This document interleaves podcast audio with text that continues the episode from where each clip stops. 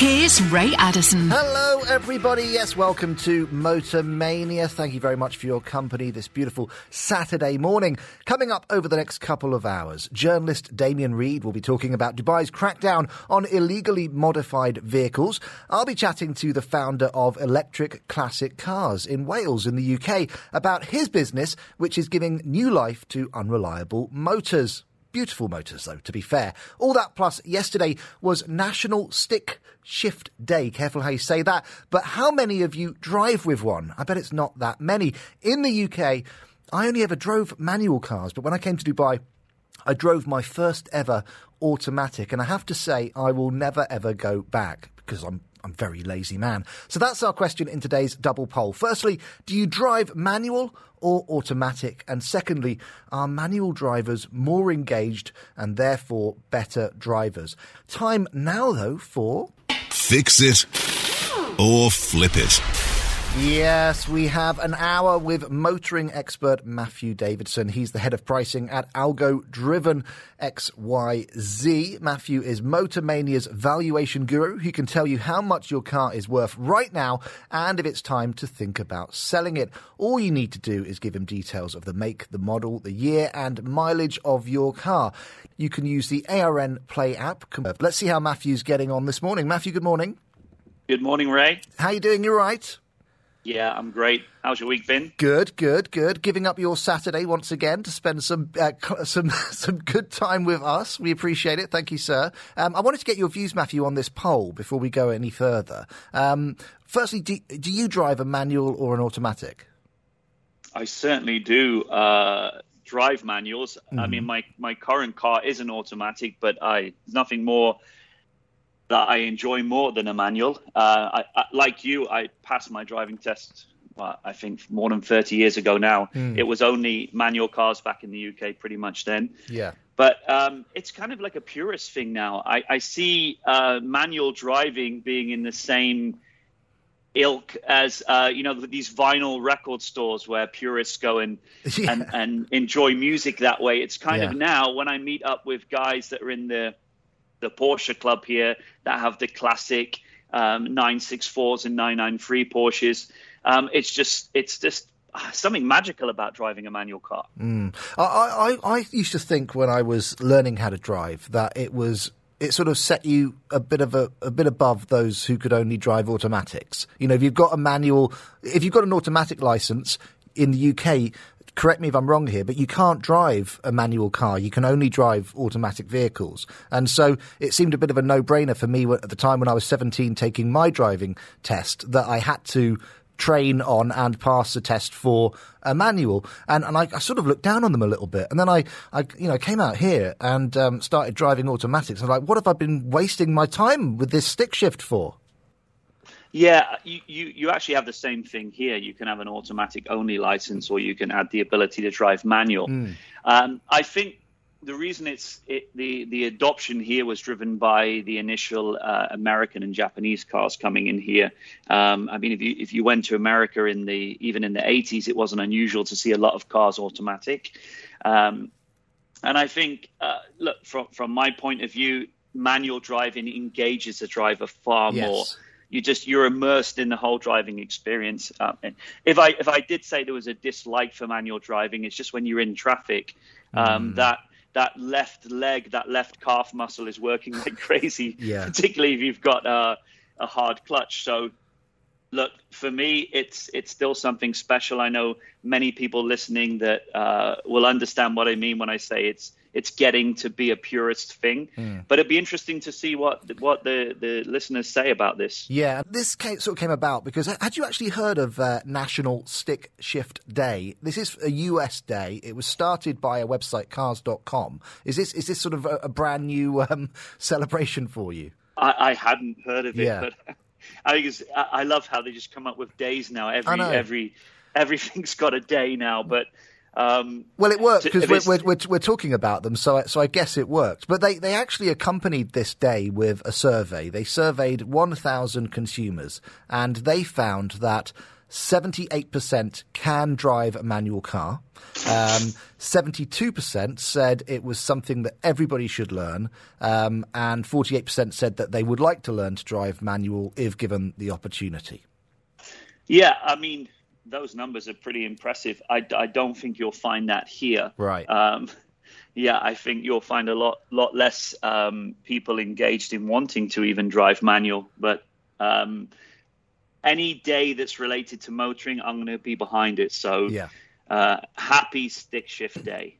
Well, uh, everybody listening, uh, please do go onto our Instagram page and vote in that poll. Let us know: Do you drive automatic or manual? Um, and do you think that manual drivers are just better in, better drivers because they are engaged? Let us know. You have to go to Dubai Eye 1038 FM, and we'll keep you up to date with the results of that poll throughout the program. Now, of course, the reason you are here, Matthew, is uh, for Fix It or Flip It, and uh, we're going to use uh, take advantage of your expertise, your knowledge of, of cars, to give live valuations to our callers. If you want to take advantage of that, give us a call 04 871 5500 or message us on 4001. The information Matthew needs.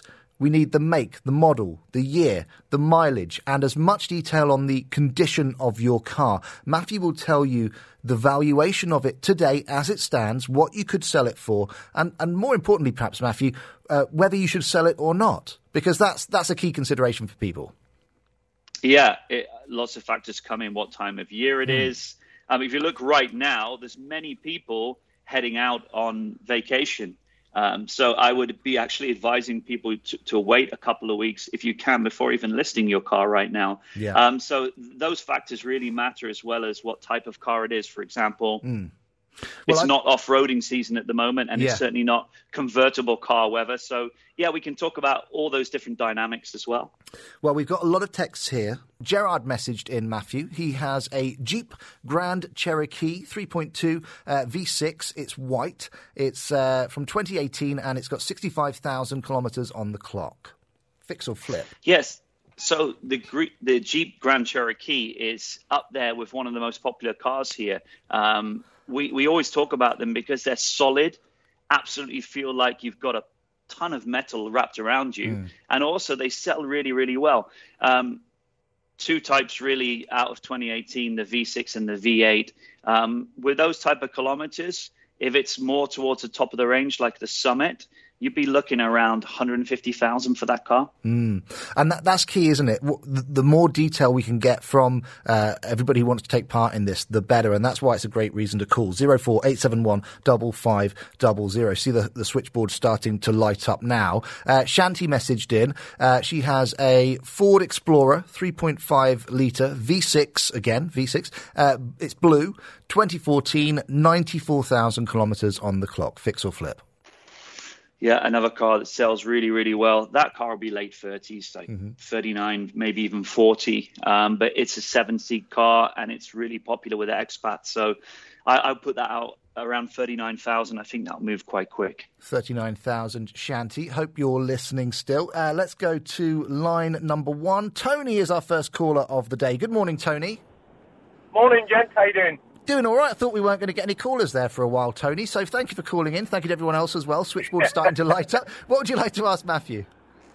Well, I wanted to see if uh, what sort of valuation I might get if I try selling my Audi um, now or later, and when to do it, that sort of stuff. So it's uh, it's a 2014 Audi, um, 87,000 miles on it, or kilometers rather. Uh, it's uh, an A5, uh, five-door version. Um, generally in good nick, always been serviced on time. Uh, the last couple of services were not in Audi, uh, but the ones before that were. Uh, and yeah, looking to sort of get rid of it and upgrade to a, a 4x4. So I'm wondering when might be the best time to do that. Nice, Matthew. Morning, Tony. Is it the S line? Yes, it is. Okay, you're looking probably around mid 50s for that car, 55,000, I would say. Um, in terms of when to sell, we, we, we just talked about that there is quite a few people that are in holiday mode now. Eid al Adha is coming. Um, so if you can wait to advertise, give it about 10 days, two weeks, because you only kind of get that first impression, that first few days to strike. Um, once it's been online for a couple of weeks, it falls down the rankings of the major websites. So, yeah, I would say wait 10 days, two weeks, put it online for 55. That should move it. Does that sound enough for you, Tony? More than what I thought I'd get. So yeah, that's fantastic. Oh, really? What were you expecting? I thought it'd be mid 40s possibly. Yeah, I mean, I, I paid about uh, 80 for it a couple of years ago, so I assumed it would have dropped more than that by now. Oh, nice. Well, that's not too bad then, is it? Uh, Tony, thanks so much for calling. Let's go Thank to. you so much. Thank you. Let's go to line number two and Jack. Jack's our second caller. Good morning, Jack. Hey, Jack. good- Hey, morning. Hey, good morning. How you doing? You're right. I'm good, thank you. Listen, I've got a uh, F-150 King Ranch. mm-hmm. I bought it from Al Tayer. Um, I uh, it was zero kilometers, but the the model is um, 2016. Right. But you And it's bought it done only- 2017, yeah. Uh, yeah, no, I actually I bought it in 2020. Okay. It's a 2016 model. It Right. was zero kilometers. It may be old stock. Um, and uh, it's done 14,000 kilometers. And what are you thinking? You- You're thinking it's time to let it go already? Oh, I'm just, I'm just trying. It's too big for me. So I'm, just, Oh. I'm just thinking if I sell this, it's, it's like almost five, six years old, but it's done only fourteen thousand kilometers. So let's get a price from Matthew, and then if you don't mind, can we find out how much you paid for it? Uh, I think I paid one forty. 140. Okay, Matthew, what's it worth today? Well, that's that's. A, I wish I had his energy for a start. Yeah. uh, this early on a Saturday.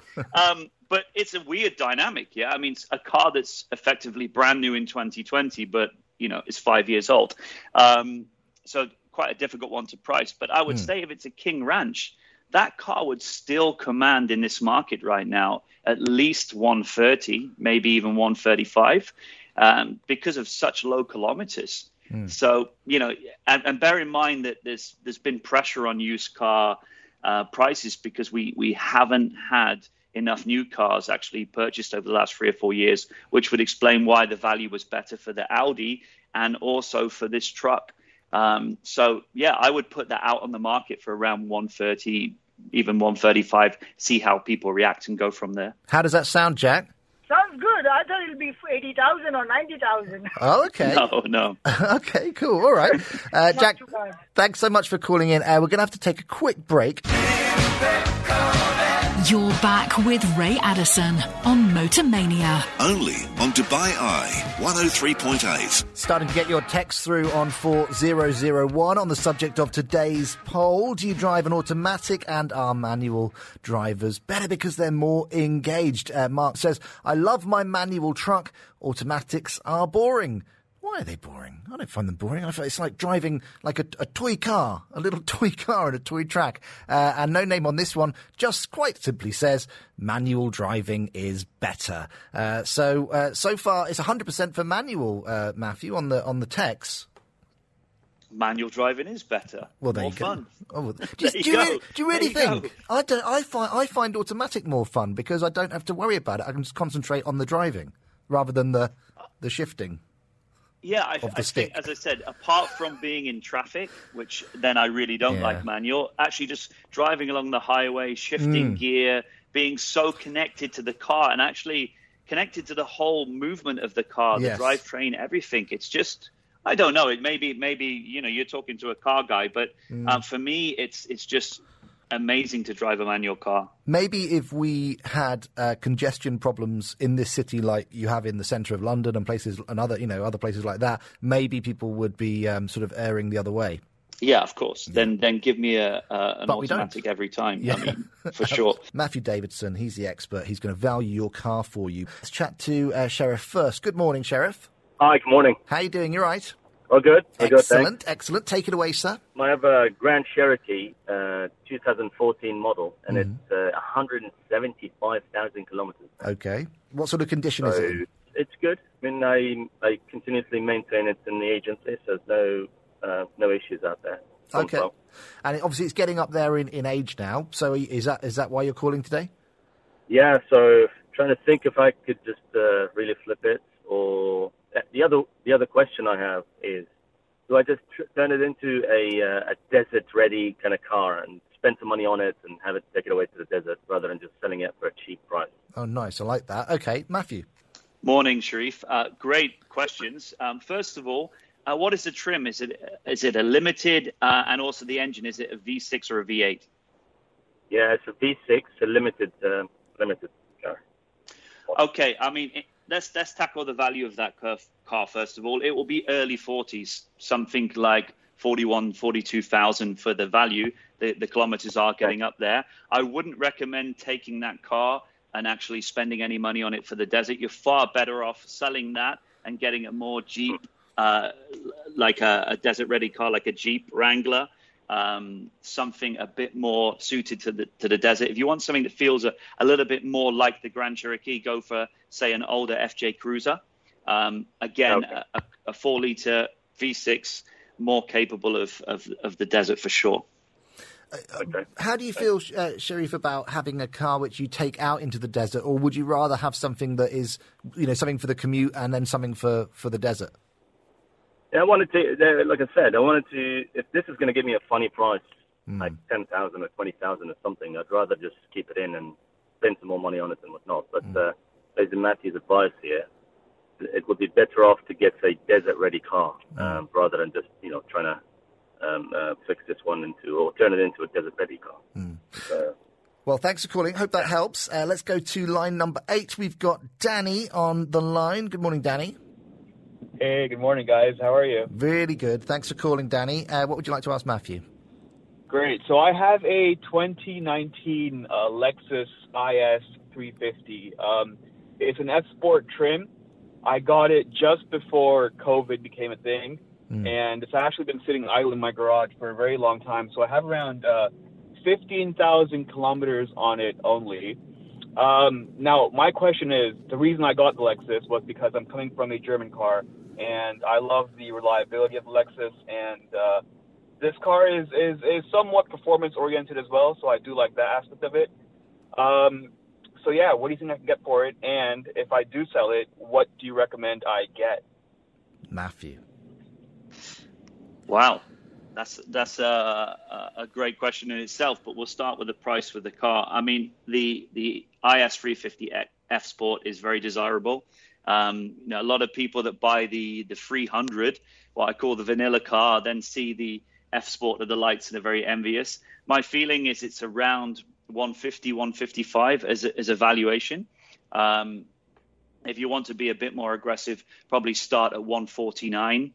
Uh, in terms of do you want to stay in this ilk of, of sporty cars? I mean, you could go completely left field and try um, the, the the Kia Stinger is dropped in value now, um, so that could be an option uh, if you wanted to to try something completely different.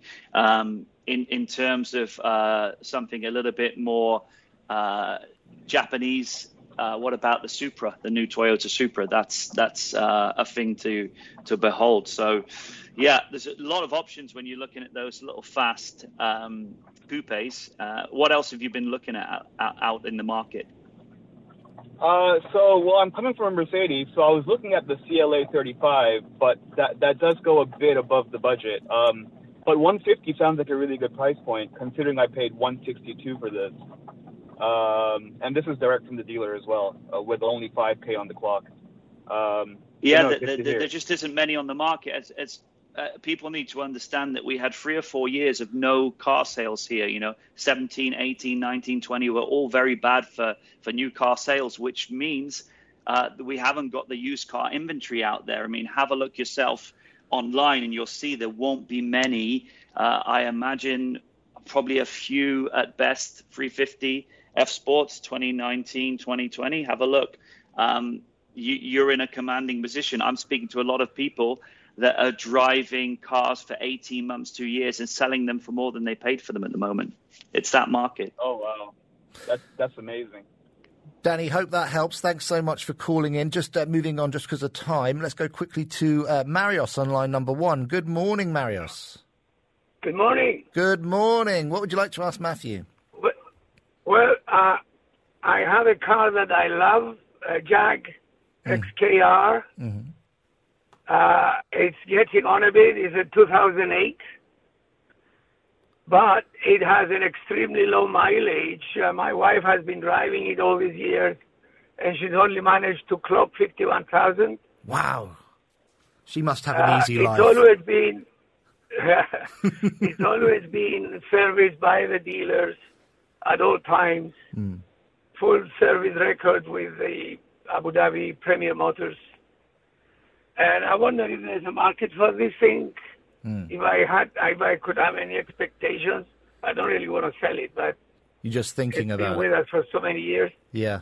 Okay, so it's a Jaguar XKR 2008, and Yeah. it's only got 51,000 on the clock. Uh, one careful lady driver, Matthew. Got about a That six, got about 60 seconds, Matthew. Right, I know this car very well. Owned one at least uh, 10, 11 years ago, so I know it. Five liter V8 supercharged, 500 horsepower, really a weapon. But look, these cars they don't sell very well. They're aging now. It's 2021. I would say 65, 70 is the value. Uh, but if you really like this car uh, and it's running well, keep it because you'll struggle to sell it anyway um, because people look at these cars as being very expensive when they get older. So uh, if you do sell it 65, 70, put it on the market. But I would consider consider keeping it if you have that lower kilometers. Is it costing you much at the moment, Marios?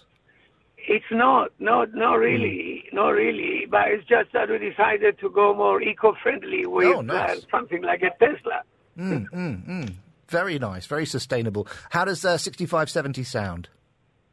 It sounds okay to me. It sounds okay. Um, I, I, we had some nice use out of it, so if I could get that much, I'd be quite happy.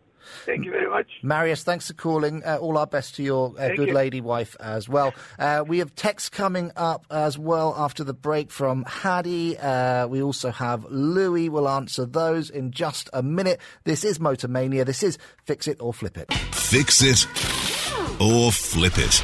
Zero four eight seven one double five double zero. We have some texters, so we'll go to those. Uh, messaged in. Uh, would like a valuation for a Toyota Prado TXL. It's from 2012. From 2012, it's a 2012. Uh, it's got uh, oh crikey, this is this is either a typo or it's been very well uh, used. Five hundred and forty thousand. Uh, very good condition though, says Hattie. Can, Matthew, can we do an experiment here? Can you give us a valuation if it has got 540,000 and another one if it's just 54,000? That would be interesting. Sure. I mean, Hattie may have driven to New Zealand and back. Who knows? I mean, we don't know, do we? Um, well, let's let's start with 54. If it's a 12 TXL, still such a desirable car Mm. here. I mean, it would it would fetch 70,000 for sure. Yep. If it if it was 54,000, but um, I think that car with those kilometers will still somebody will still want it. Um, I mean, you could swap out the engine in that car, worst case scenario, but 35k, probably about half that. I Oh, would say that would sell for. Only yeah, half, would. even It if would. it was sort of halfway to a, mil- to a million kilometres. Yeah, the Prado, um, yeah, it's part of the Toyota Land Land Cruiser family, and uh, yeah, they get away with doing crazy kilometers. So Mm. yeah, 35k it, it would still sell for. Fascinating. Uh, Hattie, if you're, if you're still listening, could you just clarify for us? Is it fi- 54 or 540,000? I'd love to know. Uh, also, a message here from Louis says, Good morning. Uh, my wife has an X, uh, sorry, a QX50. It's 2016, full agency maintained. It's only done 55,000. How much will it be worth? Nice car, I would say around 65, 70. Okay. I would put that out on the market for. They sell they sell relatively well the QX50s. Well, that is the answer to your question. Jay is on line one. Good morning, Jay. Good morning. Good morning. What would you like to ask Matthew? Um, something different. Ooh. 2009 H2 Hummer truck. Okay.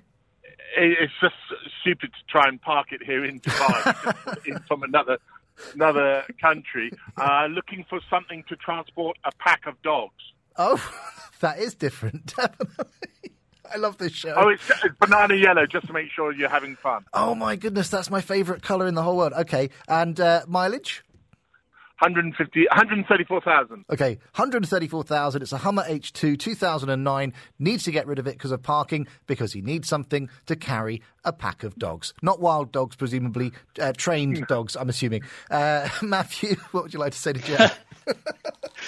Oh, I never thought I'd wake up to this this morning. I know, right? Um, The- the- the- well, let's first just of, say one first thing. of all, When- when- Well, go on, Jay, we go on. yeah. When we park, we often get notes stuck in the windscreen. Would you like to sell? okay, yeah. and it's just strange. Even even at traffic lights, people ask you, "Would you like to sell?" Fantastic. Well, there you go. It's it's an attractive car. It's eye catching. But what is it worth, Matthew? Well, yeah, I, I thought Jay was going to say that he was selling it because he's, he's it's no friend to the environment. But we need to get something bigger for the dogs. Um, they, they actually hold their value really well because obviously they're not made anymore, and um, they're they're certainly imposing. Businesses buy them to actually put their logos all over them because Huh. you cannot miss them. Um, I, I would I would put it on the market probably for ninety nine thousand, just a whisker under a hundred thousand, um, and then see how you get a reaction to that. Um, then, then I, I- I think if you get a good offer over ninety, I'd probably take it. But I'd certainly put it out there for ninety nine thousand. How does that sound on the price then, Jay? Uh, that's thirty thousand, no, forty thousand more than I bought it for. Ah, Amazing, okay. fantastic. So, so you bought it second hand then? Obviously. I bought it second hand, uh, but it's, I mean, it's in good condition. It's in very good condition. How did you But get such a a good lot- deal then? Uh, someone wanted to do a fire sale. Oh, okay, okay. There you go. There's always there's always that. Um, what about um, Matthew? What would you advise? Is there any? I mean, you've probably never been asked this before. What vehicle is suitable for carrying a pack of dogs?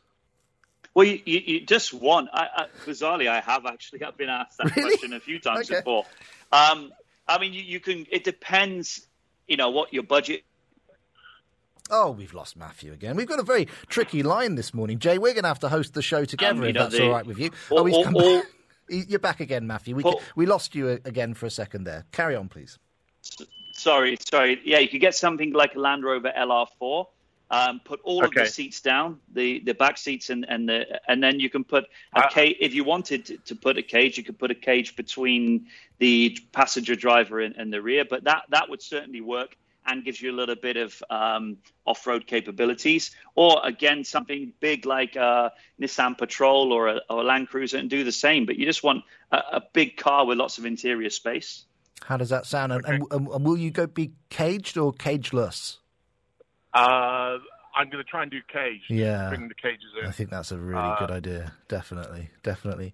Uh, Jay, thank you so much for your call. It was a fascinating call, and, and certainly, uh, Matthew, you, you hear it every day. I don't. Uh, had a message here from Ramya. Uh, says, I have a 2014 Jaguar XF. It's three litre, supercharged. Top of the line, says Ramya. Uh, 125,000 kilometres. What's a good price I could expect, or should I just hold on to the car? Thank you. Uh, they don't sell well, Oh, dear. particularly the the uh, XFs. Um, I, would say probably late 30s, maybe 39, 40. Um, but you've got to look at it's quite an, a- an attractive car and an executive car. What you're going to replace it with for that kind of money. So if it's running well and it's it's working for you, keep it um, because you're not going, going to get much more than 40k for the car. Uh, I think this is a, a message from Riz. Uh, Riz says, Good morning. Uh, I have a Toyota Sequoia. I can't pronounce this. Sequoia? Sequoia. Yes. It's a 4x4, 2013, 260,500 kilometres on the clock. Agency maintained. Would like a valuation. Right. This this car is named after the huge redwood trees, the sequoias. Mhm. Um, it's massive. This car is huge. What was the year, Ray? I didn't catch that. 2013.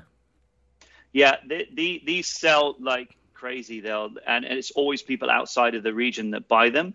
Um, even with those kilometers, I think that's probably 50, 55,000. But um, if, if anyone's listening, Google Toyota Sequoia, um, S E Q U O I A, I believe. Um, it's huge. It's it's way bigger than a Nissan Patrol or a Land Cruiser. Is it big enough for a pack of dogs, though? Yes, we should have mentioned this car actually. Yeah. My fault. We should have dropped in the Sequoia. Uh, all right, this is Fix It or Flip It uh, with, uh, and he's he's kind of like the, the Statto of cars. If anyone uh, remembers Statto from, from fantasy football, Matthew Davidson is here with us today. He's head of pricing at Algo Driven. Uh, that's algodriven.xyz if you want to check them out. He's giving you live valuations. All he needs the make, the model, the year, the mileage, and the condition of your car, and he will tell you what it's worth today and whether you should sell it or not. Uh, lines starting to light up here. Let's uh, take a text though from Milosh. Milosh has a Lexus RX 350, so 3.5 litre. Uh, did I just do this? Did I do this one earlier? No, I didn't. No, no, It's a 3.5. RX, no. I'm just I'm stuck because it's another V6. It's a 3.5 litre V6 2014, and it's got 245,000 kilometres on the clock. Yeah, the the RX is kind of like a, a mid-sized SUV. Hmm. Um, you don't you don't see actually huge amounts of them on, on the road anymore. But with those kilometers and that and uh, and that at that age, I would say that car would be about 45, 50 k. 45 to 50. Okay, that's for a 2014. Uh, Fifi, I love that name. Fifi uh, has an Audi S3 uh, 2.0 TC. What does that mean, Matthew? 2.0 TC. Uh, I don't think she's she's got it right. No. That that that car is uh, TFSI, Okay. which is uh, it's a turbocharged fuel injection system. Um, but anyway, What, say, what it says here is technical 2.0 TC i4 2017, 135,200 kilometres. Yeah, it's a two liter turbo, uh, Mhm. four cylinder. That's what she means by the i4. Mhm. But um, but anyway, um, what was the kilometers? Uh, it is 135,000. Yeah, that's a lot of kilometers for essentially a four year old car Mm. Yeah, now. right. um, but they're still quite desirable. The S3. I would Mhm. say that would still command around 90k, Mm-hmm. 90,000 dirhams. Uh, thanks to everyone who's been texting so far. If you would like Matthew to give you a live valuation, got him for about another 15 minutes. And we also have to fit in a speed quote as well and talk about the F1 with Matthew. You're back with Ray Addison on Motor Mania. Only on Dubai Eye 103.8. I'm going to have to speak really fast during this part of the show, Matthew, because we're running out of time with you. And of course, the switchboard always lights up right at the uh, the end of the program. So we're going to get through as many calls as we can. Uh, Mohammed, Patrick, uh, Kate, and Sarah as well. We're going to try and get uh, through four calls before we then do speed quote. Uh, Matthew, we had a, a, a conundrum solved. Esben messaged in says TC equals turbocharged, guys. Yeah, yeah, but it's not written on the car. That's that was my point. It's like not a trim or whatever. So yeah, it does make sense for sure, and, and good spot.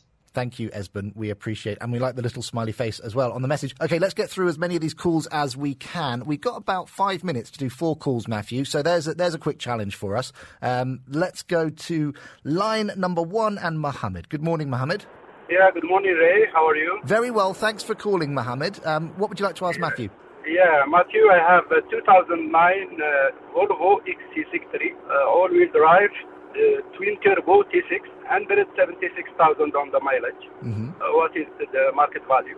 Volvo XC 2009, 176,000. XC60. Yeah. Ah, Good okay. morning, Yeah. Mohammed. The, the um, XC60, they, they, at that age now, they don't command much value. Around 19, 20,000 or be the uh, price I'd advise to sell that car for. How does that sound? 1920, Mohammed. Yeah, yeah, I, I was expecting around uh, 25, 26. Sorry. Oh, no. That's okay. That's okay. Is that, was that based on looking at other, you know, other valuations online and things like that? No, no, no. Okay. All right. Well, it's a secret. Okay, I want Thanks. just to upgrade to the new one. You, you have what? Sorry, Mohammed. I want just to buy uh, Ah, sell it okay. and buy the new the new XC60. Got it. I Got would it. like very much to stay with the Volvo. Okay. Well, I hope that helps. Sorry for moving on fast, but we want to get through as many of these uh, callers as we can. Patrick's on line number two. Good morning, Patrick. Morning, Rick. You're How are right. you? Yeah, good. What would you like to ask Matt? Uh, Matt, I have a 2016 Hyundai Azera. It, I bought it from you. It's five years old. This morning it just turned 190,000 kilometres. Well, good question. The um, the kilometers are getting up there. In terms of value, it's probably worth around 26, 27,000 dirhams. Um, They're quite they're quite easy to maintain. You know, small engine. Um, the, it's a Korean car. The parts aren't too bad, but um, it depends, I suppose, what you feel you can get next with that value. That kind of 26, 27,000. But um, it's at that age now where it's it's it's high kilometers for a five year old car to start with. It's only going to get more and more difficult to sell. So I'd probably move it before it crosses two hundred thousand kilometers. What do you think of that price then, Patrick? Yeah, it's good. Yeah, it's not bad. Happy with that? Car, let it never- go? Yeah, yeah, yeah, that's okay. Okay. Um, yeah, thanks for that, Matthew. Excellent. Thanks for calling, Patrick. Loving that. Uh, nine number three is Kate. Good morning, Kate. Hi, good morning. How are Hello. you? Yeah, good. What would you like to ask Matthew? So I have a 2018 Jeep Compass Limited Mhm. with about 47,000 kilometers. I was wondering what the valuation would be on that. 47,000, 2018 Jeep Compass Limited, Matthew.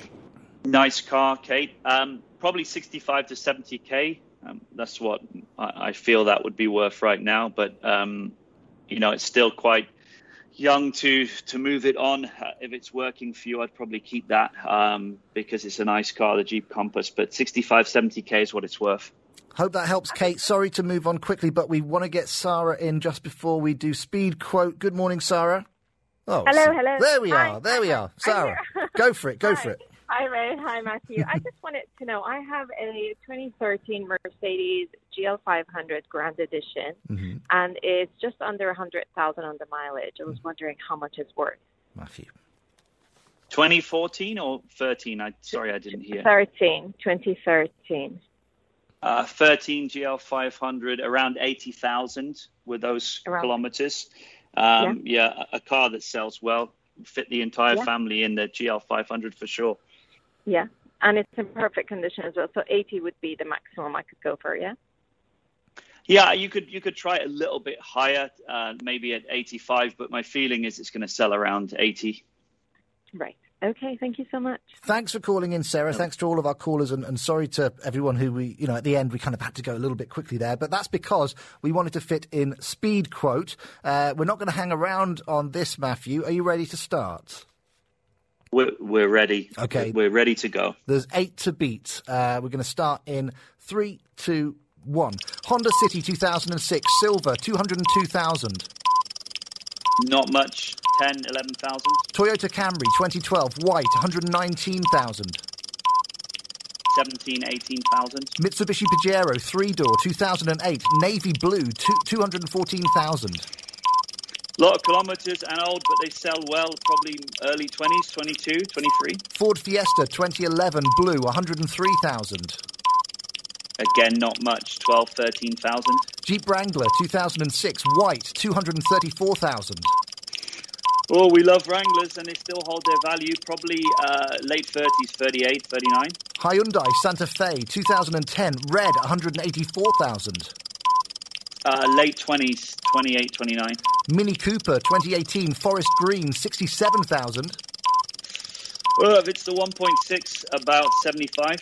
Toyota RAV4 white 2014 115,000. Mid 30s, 35. No, no, no, no, no, no. What? Seven again. Seven. Oh, the pro- our producer's saying seven. Oh, no. Really, really, Ray? Only seven? I really went for it. You, yeah, we, yeah. I mean, you could have improved there, Matthew. There was a little bit of extraneous conversation we didn't need. Sorry, I'm only, Extraneous, I'm only, extraneous is a big word for a Saturday, Ray. I'm only busting your chops. I'm only busting your chops. Uh, we appreciate everything you do, Matthew. Thank you so much. Uh, but yeah, I think I think if we're going to get more than eight, realistically, we just have to. It just has to be a number. But I know, but it, but you're not a robot. You're a, you like Statto, but you are not a robot. You're just a human being. You're a man, Matthew. And it's difficult. Yeah, but it's not. It's not a game of shouting out numbers. It's a game of accurately pricing people's cars. So we've got to do it properly, haven't we? All right then. Uh, yeah, we do, we do, we do. Uh, Matthew, thank you so much. Uh, what, what have you got coming up uh, over the next uh, week or so? Well, today is is exciting for me anyway. Mm. Well, if you're an F1 fan, it's exciting because it's the first time we're going to have a sprint race qualifying in F1. So Mm. normally, what happens F1 Friday is practice. Saturday is qualifying, which determines the placings for the grid for Sunday's race. What's happening at Silverstone in the UK today is Friday was practice and qualifying. Now, the people that qualified um, on the grid will now start a 17 lap race, what's what's called a sprint race, where no stopping, no tires, no fuel, nothing. They race around the track for 17 laps, and then the order of how they finish determines the grid for Sunday. Oh. It's super exciting, and I'm sure uh, Damien will be all over this. Yeah, we'll be chatting to him about that later on as well. Espen messaged in on 4001 says maybe Ray's reading speed is the issue. Do you think it could be it could be me? It's my fault. I love I love apportioning blame. Yes. So that's that's one of the best um, messages we've ever, we've ever had on the show. So. Uh, Matt, thanks so much. Going to have to say goodbye to you. Really appreciate it. Have a great rest of your weekend, and we'll see you in a couple of Saturdays. This is Motor Mania with Ray Addison. Now shut up and drive. On Dubai Eye 103.8. Yes, good morning. You're listening to Motor Mania. What is it? It's your chance to talk cars and keep up to date with the latest motoring news.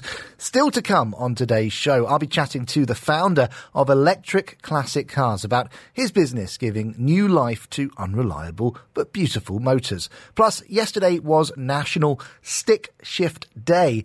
But I want you to know, sorry, I want to know, I was just thinking, it's so hard to say that without getting it wrong that I, I, I momentarily lost concentration. It was National Stick Shift Day. But I want to know how many of you drive with one. In the UK, I only ever drove a manual car. But when I came to Dubai, I drove my first ever automatic. And I have to say, if I go back to the UK, I will not go back to manual. So that's our question in today's double poll. Firstly, do you drive manual or automatically or automatic? And secondly, are manual drivers more engaged and therefore better drivers? At some point in today's show, I will be able to speak. Right, head over to our page at Dubai Eye 1038 FM and click on our story to vote, and I'll keep you up to date with the results throughout the show.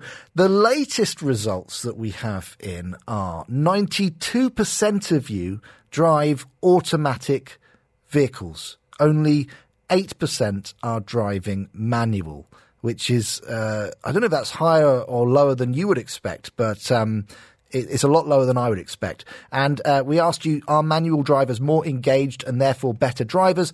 62% say yes, they are, and 38% say no. Uh, let's get the view from motoring journalist Damien Reed. He joins us on the line now. Good morning, Damien. good, good, good morning, Ray. I can't talk uh, today, Damien, honestly. I hope you can talk. Honestly, because somebody's got to do this, and it's not going to be me. Um, what do you think of this poll, then, David? What are you driving? I mean, I know obviously I know you, you test drive a lot of cars, but your day-to-day drive, manual or automatic? Uh, it, it's funny. I've got a manual car back home, Mm-hmm. um, but I've but I drive an automatic here, Okay. and uh, I'm not surprised with those figures at all. Mm. I, I think that um, that shows where we're going. Um, that majority of us buy dri- uh, buy automatic vehicles now, uh, although the majority of us say we'd like to own a manual. Yes. Yeah, exactly. yeah. So, but when when you when you moved out here all those those years ago, did did you sort of um, go looking for a manual, or did you just sort of accept? Because most of the the cars that are sold out here are automatic. Yeah, so when I first moved out here, I bought a manual, and uh, because you know when I got my driving license, way, way, way back then, when television was black and white, was, was there was no such thing as an automatic or a manual license. Everyone got their license on a manual, and if you wanted to drive an automatic, then go for your life. But Yes. but you had to get your license on a manual, and uh, and even to the point where I moved here, I, I went. Really, you can get a you ha- you can get a different license for you know because I'd hand the keys to someone and say I can't drive and I have an automatic license and uh, it was a bit of a shock to me. Yeah. But um, but yeah, yeah, that that's the way we're that's the way everyone's going, and and I think you know I've I've looked at cars and I've pored over cars like we all do through through the through the websites and the car yards and everything else, and saying I would love to buy this car. But another side of my brain. The, the, the, correct side of my brain that's kicking into to, to kick the emotional side into the bin is saying, well, you know it's going to be a much harder car to sell. Yes. And uh, if you do need to leave, you know, for whatever reason or with COVID and all these sort of things that are going on now, that, that always keeps that in the back of your mind. You think, well, a manual car is going to be much harder to sell. So then I, I much prefer driving them. But then the, rea- the, the realist kicks in and says, well, you know what, you're not going to get as much money when you go to sell it, and it's going to take a lot longer to sell. Yeah. well, That's the dilemma. yeah, we, we'll talk about the safety aspect in a second, but um, in terms of you know the way that the motoring industry is moving, obviously we're we're moving towards automatic vehicles uh, in the in the sense of driverless, you know, completely 100% uh, automatic. So it just sort of makes sense that anything that that is in, uh, that is so manual, like a stick shift, would just sort of be useless, you know, and it, and it will eventually just never never find its way into a car again. Yeah, absolutely. And, and and you know when we get to things like you get groups of motoring journalists around the world, and I'm one of them, who are who are you know who, who they're in the game because we're passionate about cars, we love it, and we keep pestering car companies saying build manuals, build manuals, and occasionally they silly in a silly way they listen to us and they produce a manual. But the reality is is that nearly all of us drive automatics and we purchase automatics, and that the first the first survey that we're that we're running today, that's the one that the car industry listens to. Yeah. And they go, okay, ninety two percent of the people buy automatics. That's that's the harsh reality. So we won't bring in manuals anymore. Toyota has just stopped the, the, the new Land Cruiser that's coming in, not coming in with a manual for the first time. Um, a lot of trucks now are automatic, like big big haulers, you know, Mm. that, that previously have been, uh, you know, uh, 18 speed manuals are now automatics. There's even a motorcycle that's coming in now that's auto, uh, automatic. Oh, I mean, Moto? Guzzi had had one, yeah, oddball way back when, but but now uh, Honda are actually developing an uh, automatic um, five, um, not five blade, uh, Goldwing motorcycle. Mm. So, you know, it, that's the way it's going. And and of course, yeah, as we go towards electrification, well, there's no gearbox, so that that rules it out altogether. So, Yeah. unfortunately for for the purists, the the manual is an endangered species and it's on its way out. I hate, I hate to hate to hate to say. So, what about the, the second question we're asking on our um, poll on Instagram? Do you think that manual drivers are more engaged in what they're doing because they have to think about changing gears every so often, and therefore, do you think that makes them better drivers? Hundred percent, hundred percent better drivers. Absolutely, I think that there's the, you could probably find a direct correlation between the the incidence of distracted driving crashes and the, the and the demise of manual transmissions. Because when you're driving a manual transmission, you can't get pick your phone up and you can't Instagram and you can't you can't take Yes. selfies and you can't get on these. You know, you have to drive the car and you have to clutch in, you have to clutch out, you have to your your hand, your other your spare hand is busy changing gears. So Yeah. um, when you don't have that, people, you know, we all have a short, uh, human nature. I think we have short attention spans. We try to look for other things, and so we, we then have the capability to pick up the phone or we or or, or uh, uh, play with the with Spotify on the on the car on the car entertainment system or the navigation system.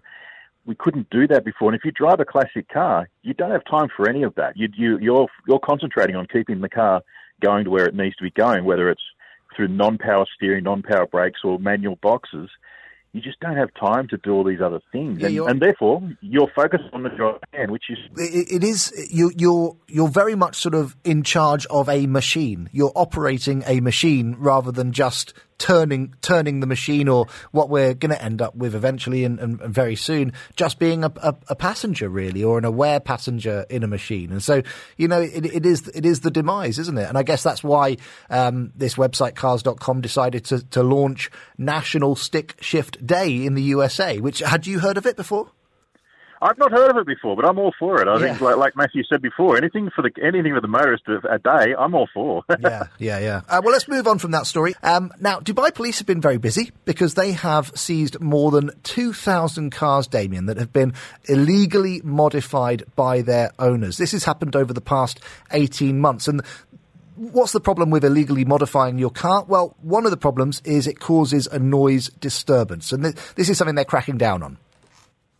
Yeah, there's there's several things at, at play here, and and illegally modified cars, absolute no no, of course, uh, because you don't know if you're starting to play with cars in your own garage and, and you don't Yeah. get it get it certified, then you're you know you're you're tampering with, with vital components, whether it be the braking system, the you know they're so complex now with, with computers and, and the ECUs that you know you could be tampering with with vital things. So yeah, the police are, cl- are clamping down on this. As I say, two thousand cars have been illegally modified.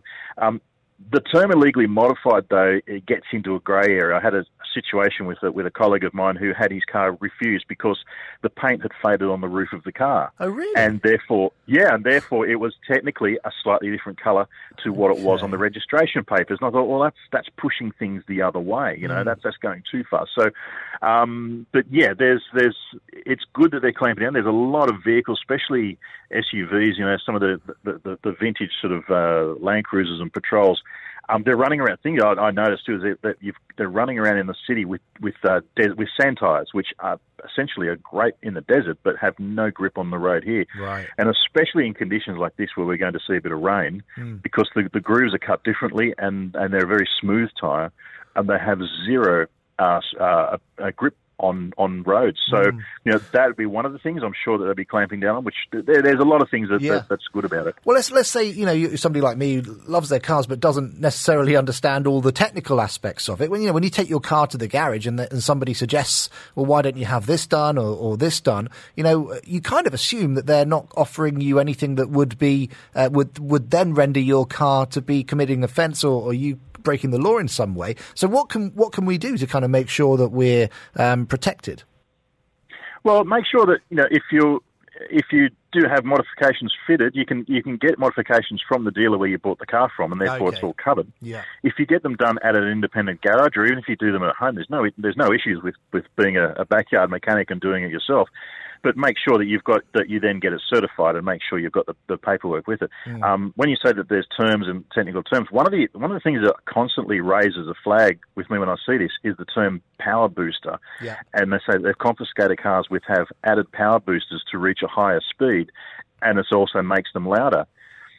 In my my mind, in in my history, there isn't a product called a power booster. It's an incredibly vague term. It's not you can't go to a shop and buy a, a power booster. It, it, they're referring to obviously some kind of modification, whether it be uh, in, induction modifications, uh, uh, extraction system on the exhaust, Mm. or, or whatever. But but there is no such thing as a power booster, and yet it's being told, being targeted as being like, oh, he's fitted a power booster. I, I would like to know from from the RTA what, what exactly what they're referring to, because hmm. that would clear up an awful lot of confusion Well, I like for people who.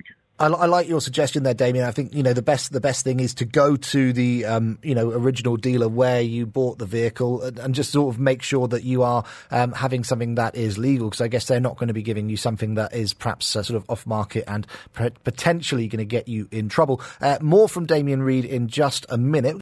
We're back in the driver's seat This is Motormania with Ray Addison.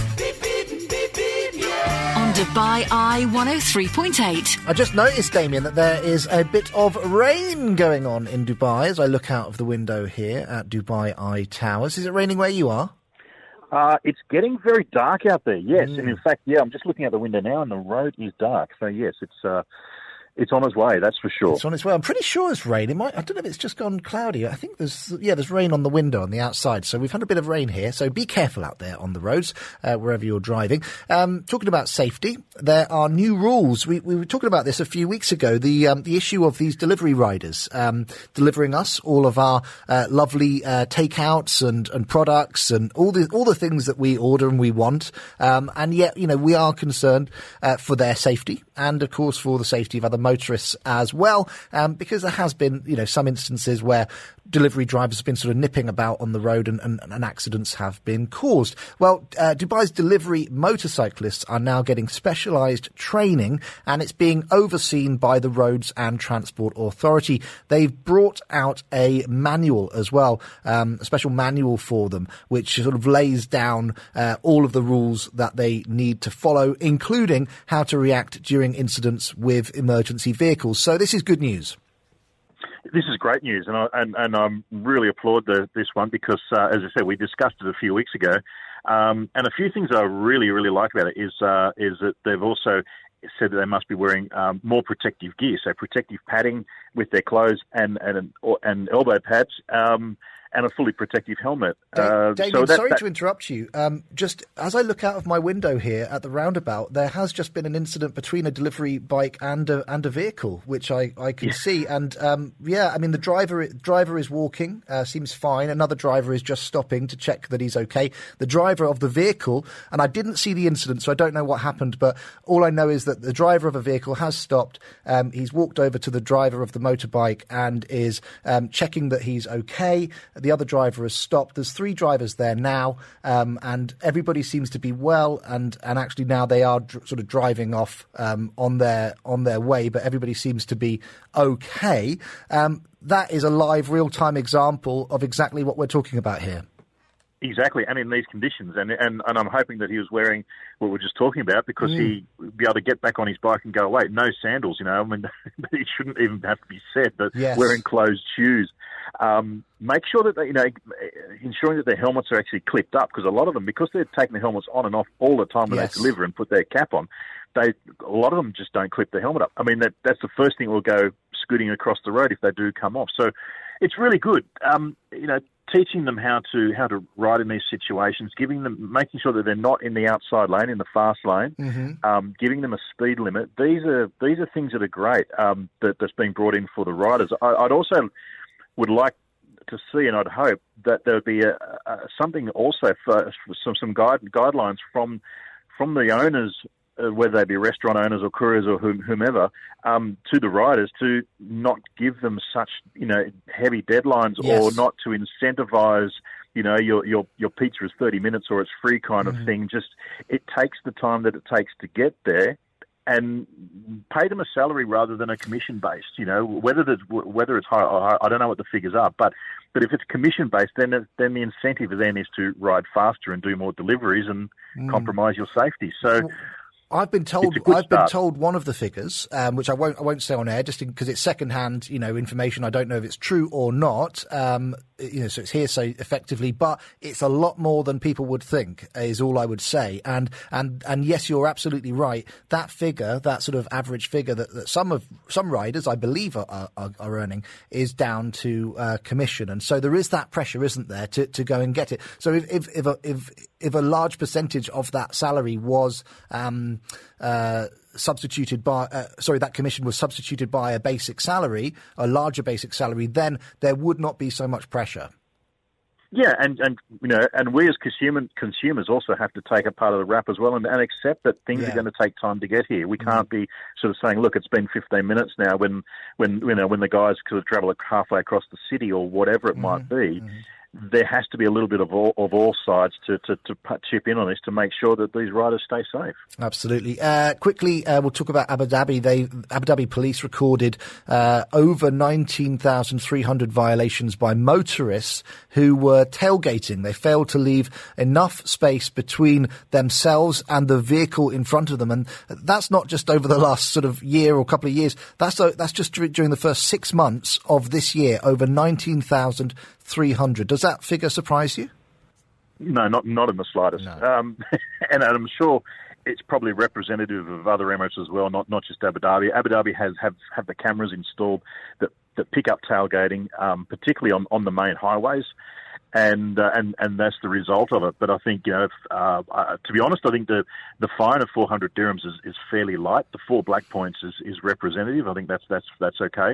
But I think the the hip pocket fine could probably be a lot higher because the thing is, it intimidates the person in front. And and if you get a situation, particularly now you know, speed cameras monitoring your speed, if, if you've got a, a guy in the middle lane who's doing five kilometres an hour under the limit and you want to overtake him, then you move to the outside lane, you're Mm. doing on the limit. And then the tailgater comes up and he says, well, I can get away with another 10k. So he's pushing you to actually overstep the limit Mm. when all you're trying to do is overtake legally overtake someone. So it, it creates an unnecessary uh, anxiety for, for drivers. Do you know what though? I think it's made my driving a bit better because I, I used to sit in the in the fast lane and say, "Well, hold on, I'm going the speed limit. I don't. I'm not going to move out of the way just because you're, you know, sort of flashing the lights at me." Now, you know. In, in the last sort of uh, three six months, uh, certainly my awareness has improved in the sense of I know that Dubai police are telling people, look, you need to move out of the way. It's a it's a legal requirement. So I that's what I do. And it, do you know what? It just it's just much calmer driving. You know, you don't have that antagonistic. You know, it, it's, there's no that none of that sort of macho nonsense where you sort of go, well, hold on, I'm sat here and I'm not moving. You know what I mean? There's no. It's like, well, hold on, the law says I need to move, so I'm going to move. You know, and to be honest with you, I prefer it that way. I just, you know, I'm, I feel like I'm driving safer, and there's none of that kind of negativity and aggression. Yeah, that's right, and and and I think the phrasing of the of the of the laws in terms of the outside lane is correct now. It's it's an overtaking lane. It's not it's not a fast lane. I, I just called it a fast lane, but it's not. It's, Mm. it's an overtaking lane. So once the job is done, you you know you move back over it, which Yeah. is which is what we're doing now. And it it does. It takes away a lot of that stress, a lot of that anxiety. If someone wants to be an idiot and fly past at a million miles an hour, you know, let them go. But the problem is is when they come up behind people and then start flashing the lights Yeah. and, and and and and antagonising the drivers in front. That's when you got real issues because you know that can also blind you if if it's. I mean, the number of times you see the guys with high beams on, and you've got to flick your your rear mirror to so that they Mm. don't blind you because it's it's distracting you as well. So Well, I, you know, I guess if we're all moving over, then at least uh, you know it leaves the way clear for for we, we can see who's who's driving at those speeds, and, and it gives the the police more of an opportunity to sort of track them and, and take ap- appropriate action. Let's move on to uh, very quickly because we're running out of time, sadly, Damien, as we always do when we're having a, a nice conversation. Um, to uh, the effect of COVID on F1 in this region. COVID nineteen has actually helped Formula One and, and interest in it to grow in the Middle East and North Africa region. And and I know you you know you're you're this is something that you're all over and you're covering F1 all the time. Is this is something that you've seen? Yeah, for sure. I mean, last year, obviously, COVID interrupted the, the championship and we dropped from 21 races to 17. Mm. But as a result, it became the entire championship was split between Europe and the Middle East. So it became a European Middle East championship last year. We had uh, Bahrain chipped in with an extra race. We have Abu, Abu Dhabi. We had pre-season testing in Bahrain. And now we have the race this year in Jeddah coming along as well. Mm. So there's also talk as well, potentially, of, of races in, in North Africa. So Egypt and Morocco have been suggested. That's all part of our remit. Turkey came in and, and bailed out as well in Istanbul for a race. So this kind of area has really chipped in um, and saved, uh, you know, saved a lot of jobs and a lot of people involved in Formula One. Mm. But the, the, the spin off from that is the audience numbers have gone through the roof here. We, um, the MENA region was the uh, was the second largest growth market for Formula One television, a 228 percent increase wow. of, of TV viewers. 200 million households it goes into now. Mm. Um, it's a, it's a phenomenal growth, and and now Formula One in the UK, the, their head office has recognised that. They're going to start introducing Arabic text to some of the graphics for the for the feed Yes. just for our market. Wow. So It's great. that's a really big thing, and and it, yeah, it's it's because the Middle East has, has handled COVID so well, Mm. and we've been flexible and, and adaptable in the way that we can get around this, and we've kept the the world's uh, most viewed sport alive for, for last year and then into this year. Uh, Damien Reed at Damien Reed on Instagram and other social media platforms. You can find him. You can follow him, see all the behind the scenes. Uh, Things that he's getting up to, including the world of Formula One. Uh, Matthew was getting very excited about F1 um, a little bit earlier. Um, what have you got coming up, Damien? Just quickly. Yeah, straight straight back into F1. So as Matthew said, we've got a, a the first time we've got a race on a Saturday that will determine the grid for tomorrow. It's the British Grand Prix. There's 200,000 spectators there over the four days. Everyone's in love with Lewis Hamilton and George Russell and the other Lando Norris, the British drivers. It's an amazing atmosphere. So really looking forward to calling that one later this afternoon. Damien, thanks so much. Uh, we'll be chatting after this break to Richard Morgan. He's the founder of Electric Classic Cars. He can take your classic car and he can turn it electric. We're back in the driver's seat. This is Motormania with Ray Addison. On Dubai Eye 103.8. Now, do you own a classic car which is becoming expensive and unreliable? If so, there could be a solution, although it's not actually in this country. Um, yet, you could convert it to electric. There would be no more plumes of smoke, no more smell of petrol, just a silent, reliable ride. Well, the world's largest converter of classic cars to electric where are they based? They're in Wales, in the United Kingdom. Uh, earlier this week, I spoke to Richard Morgan. He's the founder of Electric Classic Cars and asked him how the company was founded. I started Electric Classic Cars for the simple reason I wanted to go faster, more reliably with my classic cars. It was uh, nothing uh, more than that, quite frankly. I mean, I, I've been in into motorsport most of my life, and uh, I, I was doing the British Rally Championship for seven years, and uh, I had a couple of classic cars in the workshop, and I, I built race engines and modified engines far, far um, uh, you know more than the power output that they should put out. And I know it takes hundreds, if not thousands, of hours to build a race engine, and then probably about the same again to maintain them. And I just stumbled across, uh, across uh, the concept of converting a vehicle to electric one day. And I thought, right, instead of building this supercharged and turbo motor that I was going to build, I decided to just uh, go with an electric motor. So I did some research, um, found out kind of like the rough idea of how to do it. My background from a professional point of view is um, engineering, so uh, I, I, know about electronics and electrical side of things as well. Um, so I just, uh, yeah, it was no no more than just wanting to go fast or faster, more reliably, let's say. I mean, obviously you've got the skills to, to do it, uh, and you did a bit of research. You were able to do it yourself. If you'd wanted to go to another company uh, or find a company that could do it for you, was there m- much options back then? No, no, no. There was back then. Um, there was pretty much um, uh, a guy in the states uh, called Michael Bream EV West. Um, there was uh, Mate Rimac had just uh, done his um, BMW, um, so he actually converted an old BMW at the time as well, uh, about a year prior to me converting my first vehicle. So there was a, a handful of people globally that um, you know knew what they were doing. If you like, there was a lot of, as always, there was a lot of um, you know DIY sort of Heath Robinson take a forklift truck motor and some batteries from a submarine and put them together.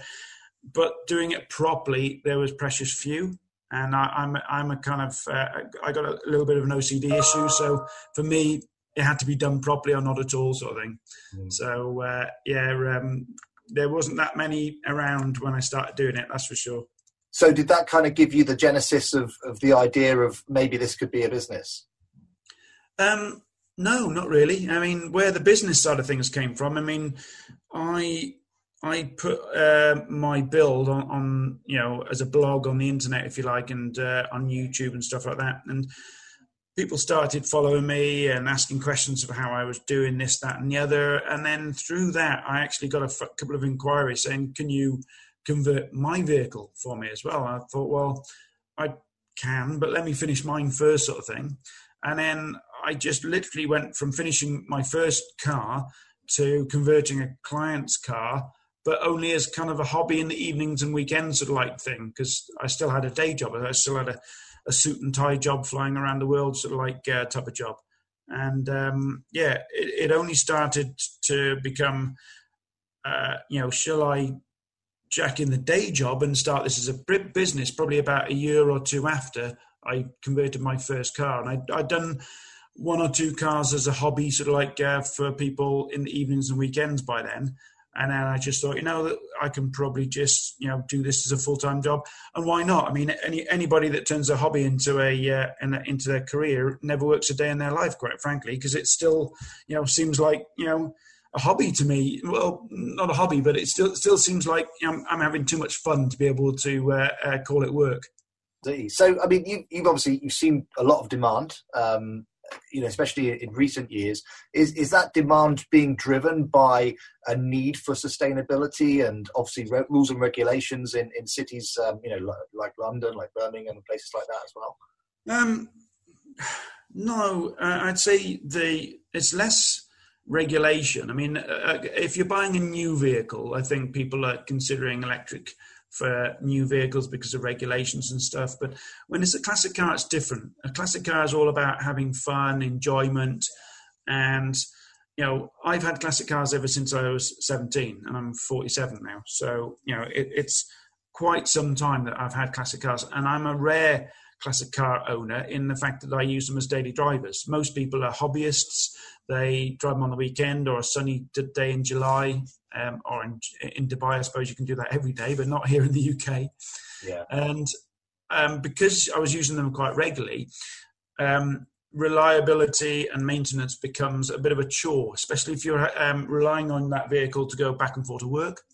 So for me and a lot of owners, it's more about how can I enjoy my classic car more but without the negatives that come with it, the whole maintenance, reliability. Oh, there's a new noise. Is that going to be a problem? Um, you know, I want to go out uh, tomorrow. It's sunny, but uh, it's not running right, and I'm a bit concerned as to it. All that goes away with electric. You know, if you want to enjoy it today, tomorrow, whenever, you turn it on, off you go, and it's 100%. You know, maintenance-free reliability. So I think m- most of our customers are coming from that point of view rather than oh, I better get my uh, old E-type Jag uh, converted to electric because you know of, of uh, emissions laws and regulations for the government. I know that for um, some classic car owners, there's the, one of the parts of the joy of, of, owning classic car is actually having all the sort of original parts and, and, and, things like that. Is that a consideration? Is that maybe a bit of a compromise for some people if they if they're converting the car to electric? You're always going to get like um, you know a, a, breadth of like type of um, uh, classic car owners from people that absolutely meticulously, obsessively keep every single thing original. And that's fine because you know I, I used to be like that. Quite frankly, I, I had a, a show condition VW Beetle once, which was absolutely mint condition. Everything was brand, you know, it was it was stock condition. Um, and then you've got people that own them and use them and enjoy them, and you know they don't mind, um, you know, modifying, you know, the heating to work a bit more efficiently because you know the classic car heating was rubbish. So now I've got a good heater, and that's more where I am now. And then you've got the, the the opposite end of the scale, which is the hot rodders that will put a V8 in a you know in a Land Rover Series Two Land Rover or something like that, and they want, you know, 500 horsepower LS swapped, you know, this, that, and the other. So we're more towards that, like hot rodding or electro rodding, if you want to call it, um, uh, side of things, rather than the, you know, keeping it all authentic, original, matching numbers, engines, sort of things. So yeah, there's always going to be a, a, a, spread, if you like. Now, one thing that people quite often ask me is, don't you miss the noise of the engine? yeah. Um, I thought I would because I come from a loud Porsche racing sort of like background, and I, you know, I th- honestly thought I would miss it. But as, as soon as within about ten seconds of me building that first one and taking it down the road, the noise is the last thing you think of because you put your foot down, there's this instant acceleration, and it just doesn't let go until basically your your brave pills run out, essentially. and you know, the last thing you're thinking of is, oh, as you're accelerating down the road at such a pace, is, oh, there would be much better if there was noise. No, you wouldn't. Every, everything else is better. The handling is better. The the acceleration is better. Um, the, the uh, reliability is better. Where the power comes in because it comes in instantly, and and all that so uh, outweighs the fact that there's no noise, or, or, I wouldn't say no noise. It's a different noise. It's more like um, a gas turbine sort of like noise. It's like sort of noise. It's just different.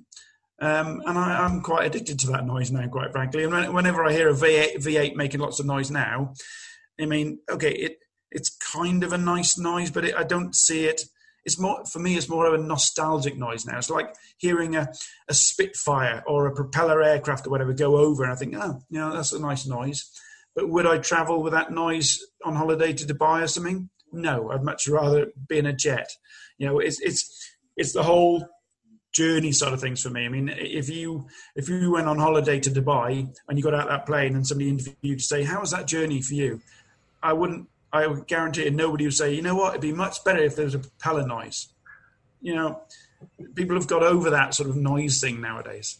Yeah. So, yeah, for me, the noise thing is just, you know, it, it's a non issue, really.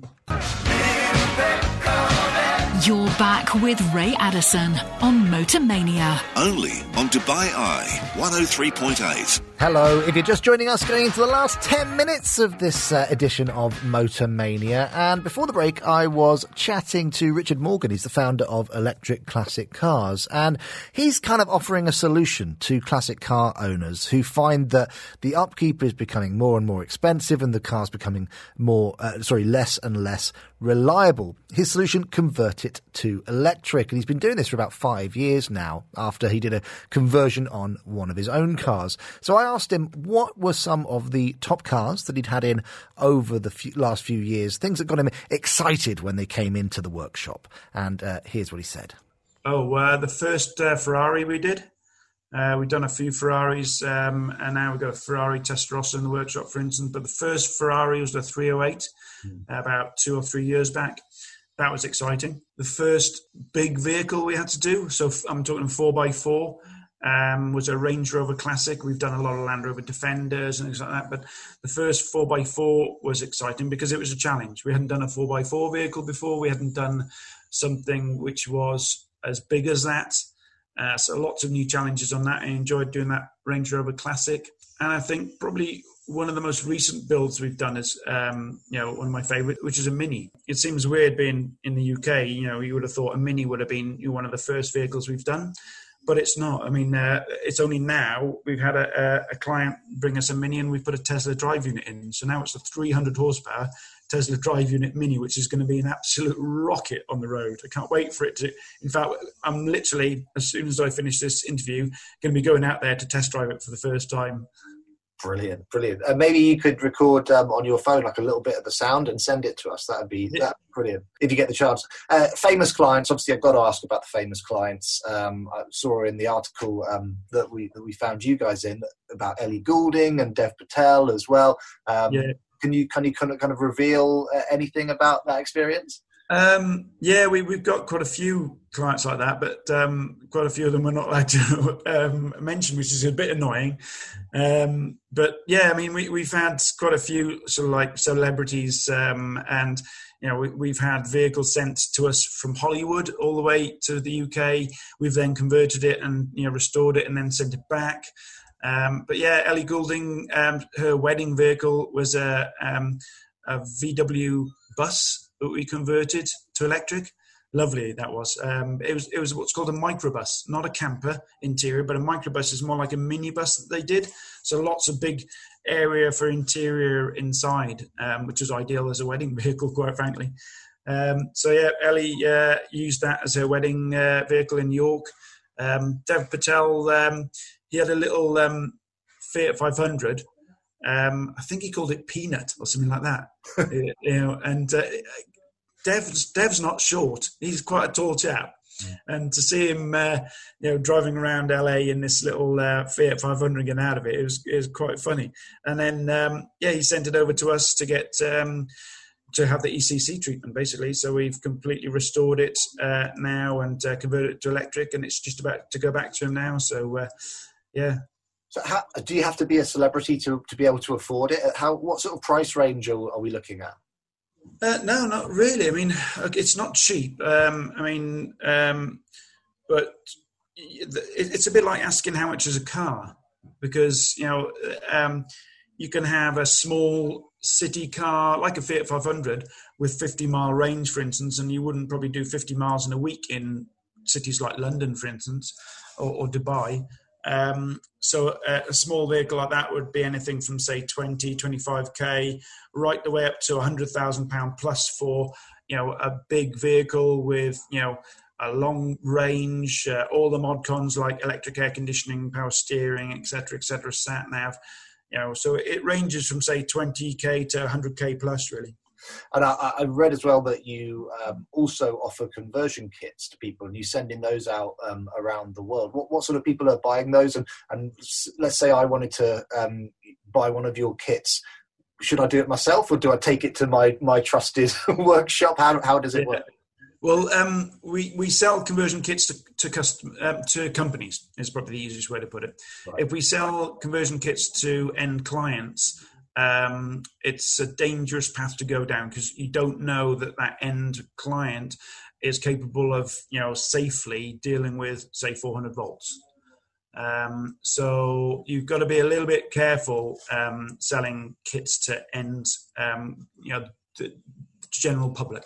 So what we do is we, we sell kits to workshops that want to convert vehicles um, to electric and it's up to them then to you know train their staff to be adequately you know um, you know trained up on how to be able to deal with EV um, systems.